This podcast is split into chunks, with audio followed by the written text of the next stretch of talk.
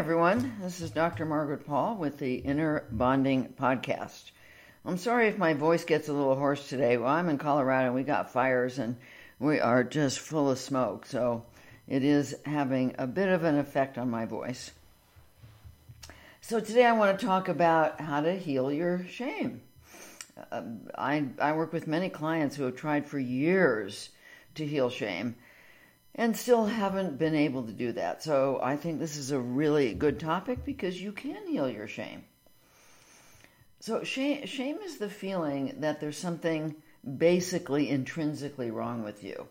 The feeling of guilt is about doing something wrong, but shame is about being wrong at the core of you. And the feeling of shame comes from a big false belief, like I'm basically flawed or inadequate or wrong or bad or unimportant or undeserving or I'm just not good enough. Now, for many of us, at some early point in our lives, we absorb this false belief that caused the feeling of shame. And we absorbed it as a result of not uh, being seen, being loved, being valued, uh, being understood by our parents or, or other, other caregivers. And as a result, we developed a belief that we weren't being loved because there was something wrong with us. We were too little to realize at that time that um, our parents, you know, they were they felt their own shame. They were projecting their shame onto us. Uh, they just didn't know how to give us what we needed, and they were doing the best they could, coming from their own shame. Um, but we definitely absorbed uh, you know, what, what they were saying to us or how they were treating us or how they were treating themselves. Now, some children are taught outright that they're not okay, you know, that they're bad or dumb or stupid or undeserving. Other children concluded that there was something wrong with them by the way that they were treated. That, that's what happened with many of us. Think about how often you've said to yourself things like, I have no value or I'm not good enough I don't like myself. Or if really, uh, if people really knew me, they wouldn't like me. Or I don't deserve to be loving to myself. I'm, I'm just not that. I'm not important. I'm not, I don't have value. I hear this over and over from my clients. So shame comes from two different places. One is others shaming us, and the other is shaming ourselves. Now, first, I want to talk about the shame that comes from others with an example of one of my clients, and I'm going to call her Tori. Not her real name, of course. As a child, Tori was abused in a lot of ways by her father. Her father used to tell her that that she was ugly, that she shouldn't have been born, that she was garbage. He he would hit her with a belt for like no no reason, no no provocation, and he often touched her inappropriately. So, of course, she grew up believing that she had no value. She was being objectified by her father all the time, and when children are objectified, of course they assume that they have no value. When parents and teachers and siblings or other children uh, shame or ridicule or taunt or bully or physically or sexually abuse a child, the child absorbs the shame of the perpetrator. And they don't realize that it's not their shame. They don't realize that they're absorbing the shame of the perpetrator. That they have no way of knowing that they're innocent, pure innocent children of God, whatever God is for you. And they don't have any way of knowing that the abusers are the ones who are wrong about them.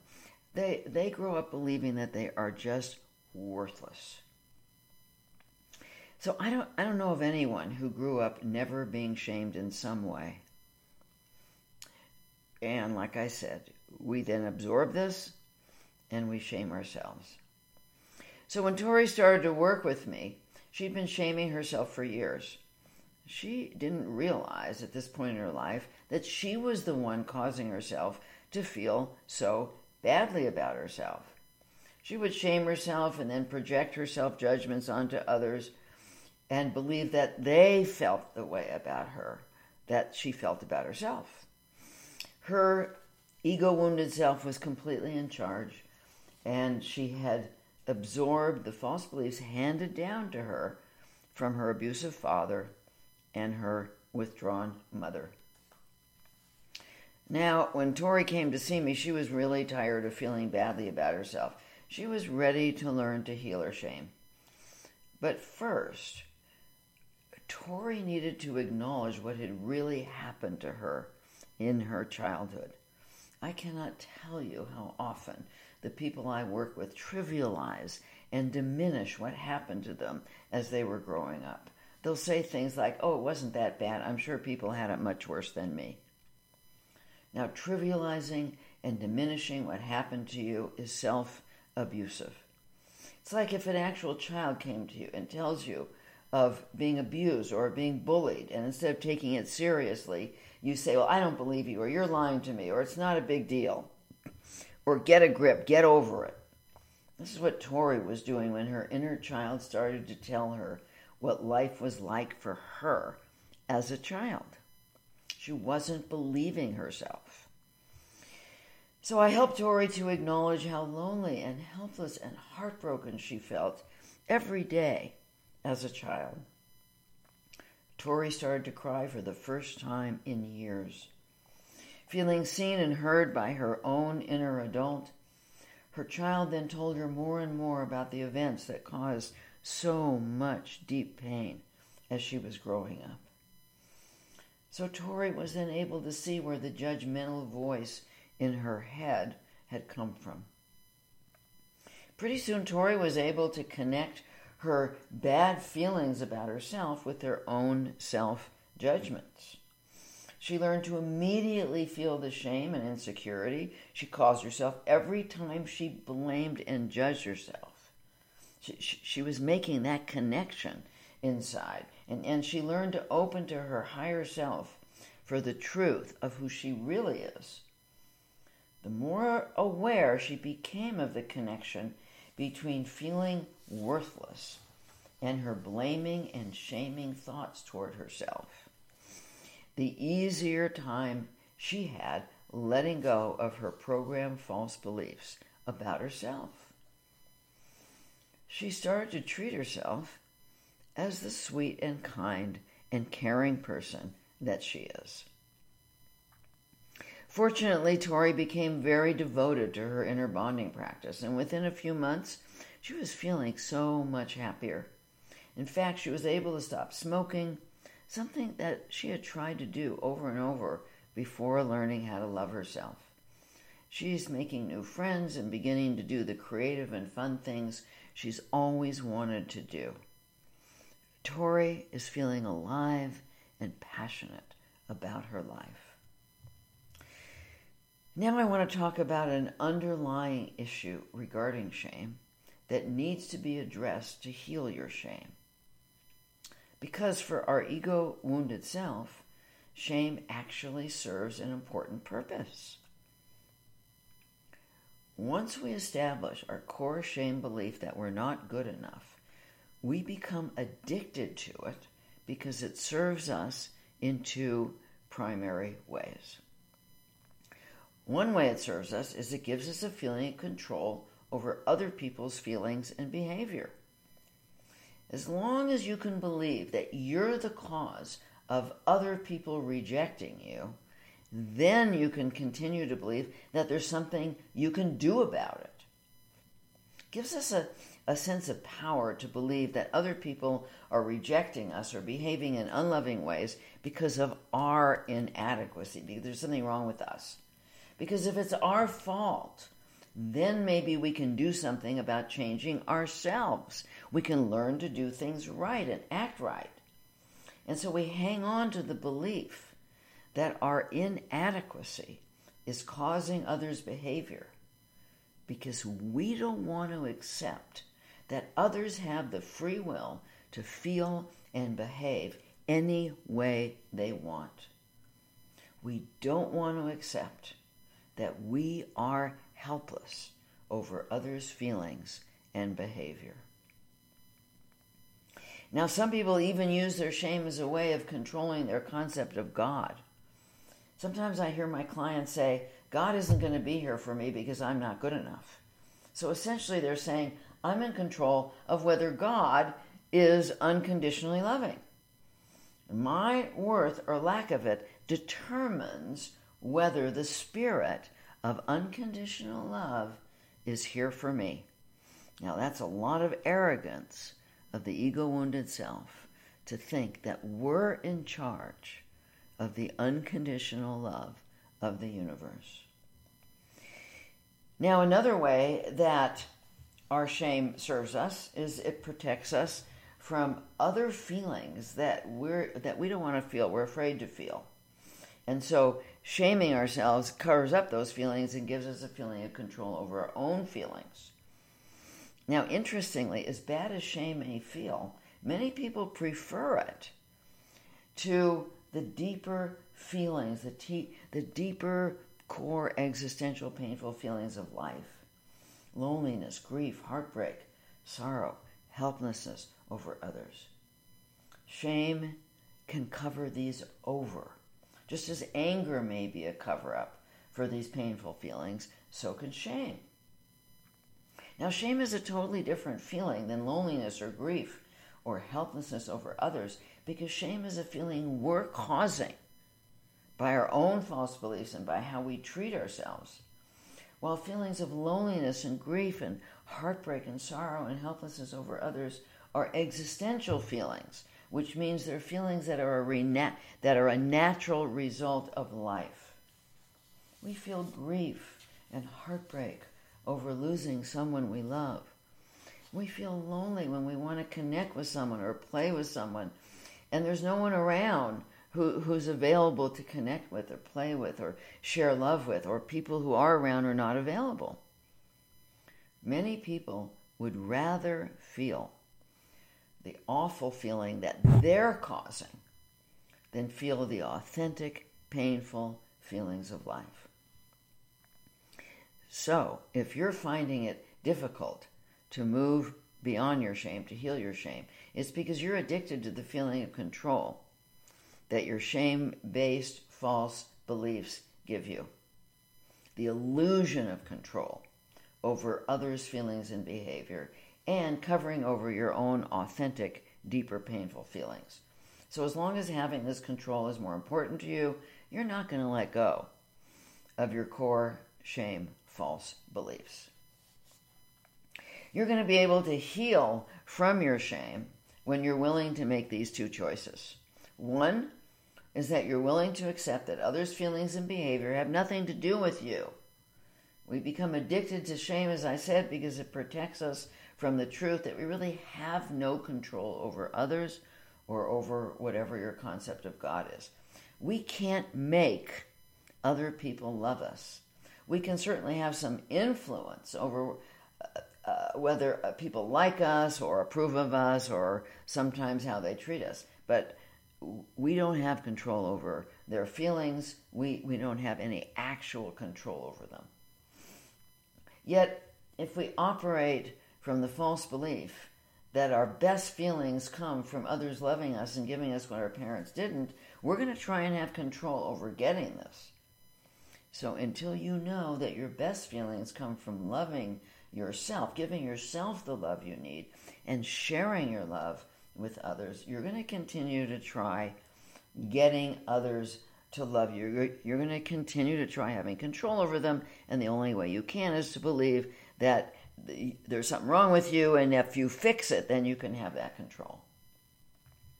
When you accept that others have the free will to be open or closed, to be loving or unloving, that you're not the cause of their feelings and behavior, and you no longer take others' behavior personally, then you're not going to have a need to control them. When you let go of your need to control others, and instead open to compassion for yourself and for others, then you're going to be willing to let go of your false beliefs about yourself that are causing your feelings of shame. So until you give up your illusion of control over others and over your concept of, of, of God, that you can control God, you're never going to understand what you do have control over, which is your own choices and your own intention. Personal power which is knowing what we do have control over and taking action, eludes us until we accept that we're helpless over other people and over spirit, over God, whatever your concept is.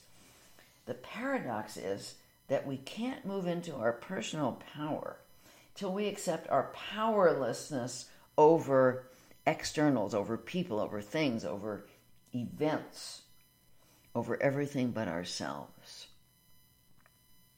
Now, the other choice you need to be willing to make is that you're willing to feel your authentic, painful feelings rather than cover them up with anger or shaming yourself. So, when you learn to nurture yourself by being present with caring and compassion for your own painful existential feelings, you'll no longer have a need to protect against these feelings with blaming or shaming yourself or blaming others, even. So, shame is actually simple to heal, but it's not necessarily easy.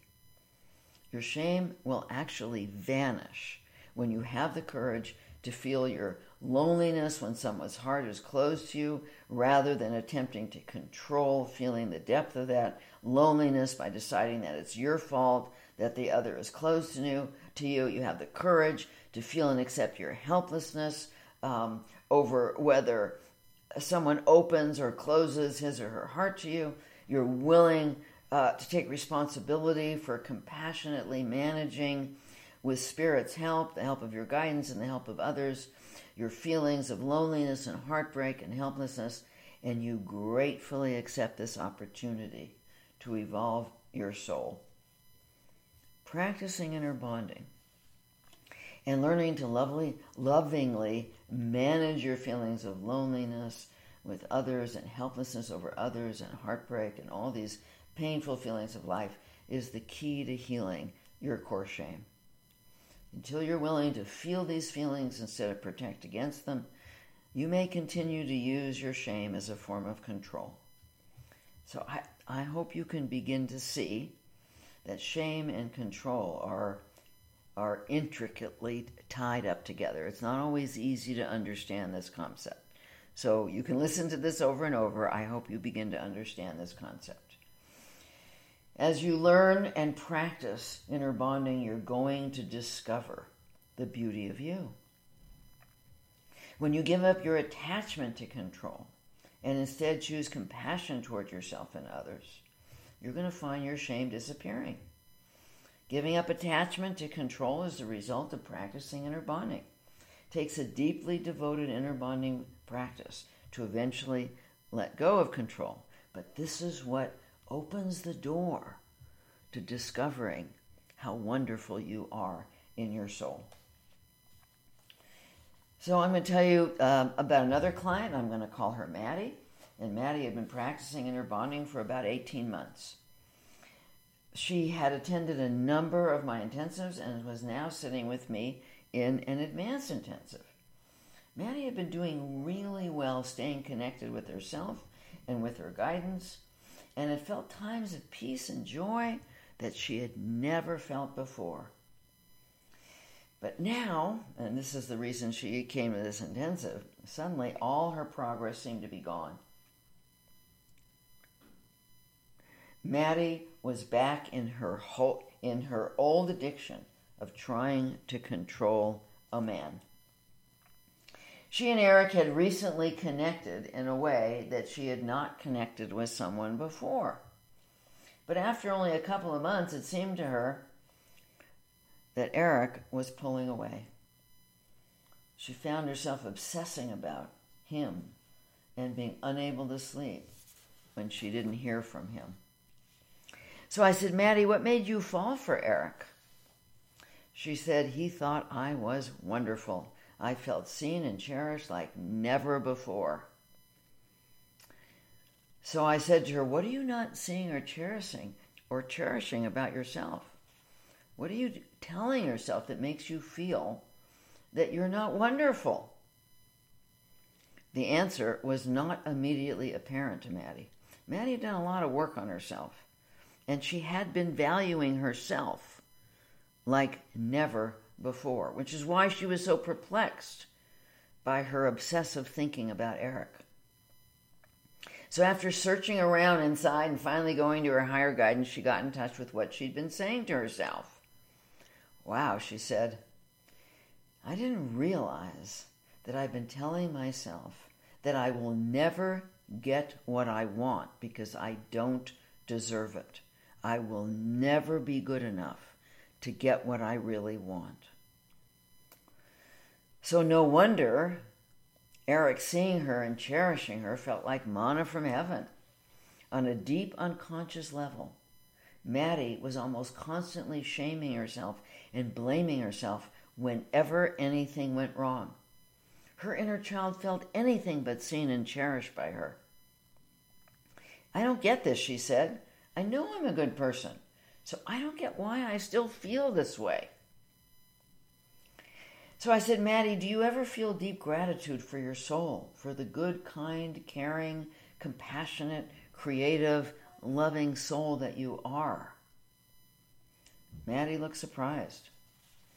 I never thought of feeling grateful for my soul. Now that you say it, I've often felt extremely grateful for my kids, but never for the child in me, for my own soul. So I said, Maddie, can you find a place in you that feels grateful, that place that feels grateful for your children, and bring that same feeling to your inner child? Yes, I can, Maddie said. I can do that. How do you feel when you do that? I asked. I feel just wonderful, just as good, if not better, than when Eric thinks I'm wonderful. That evening, Maddie and Eric had a close and connected conversation the best in a long time. It was obvious to Maddie that because she'd been abandoning herself and making Eric responsible for her sense of worth, he'd been feeling pulled at. He'd been feeling engulfed by her, by her pull, and had pulled away. As a result of seeing and cherishing her own soul, feeling deep gratitude for the beauty that she is, and no longer judging and shaming herself, Maddie was no longer pulling on Eric to give her what she had not been giving to herself. You might want to try right now to open to learning with your higher self. You can imagine an older, wiser self about who you really are in your soul and move into your heart with deep gratitude for the beauty that you are. See if you can feel the profound privilege it is to be able to see and value and take loving care for the beautiful soul within you. This is your true self. This is your individual expression of the divine, a spark of the divine that is who you really are. Notice the fullness you feel within when you own and cherish who you truly are. So I hope those of you that don't know inner bonding come to innerbonding.com and download our free seven day course. And we have many, many wonderful courses, many ways of learning inner bonding. We have many books about inner bonding. I have my 30 day uh, Love Yourself course, which will teach you in a more in depth way. I do um, now online workshops, just finished one, which was wonderful, and online intensives. Many, many ways of healing, learning to heal yourself and deepen, learn or deepen your experience of inner bonding. It's such a profound process.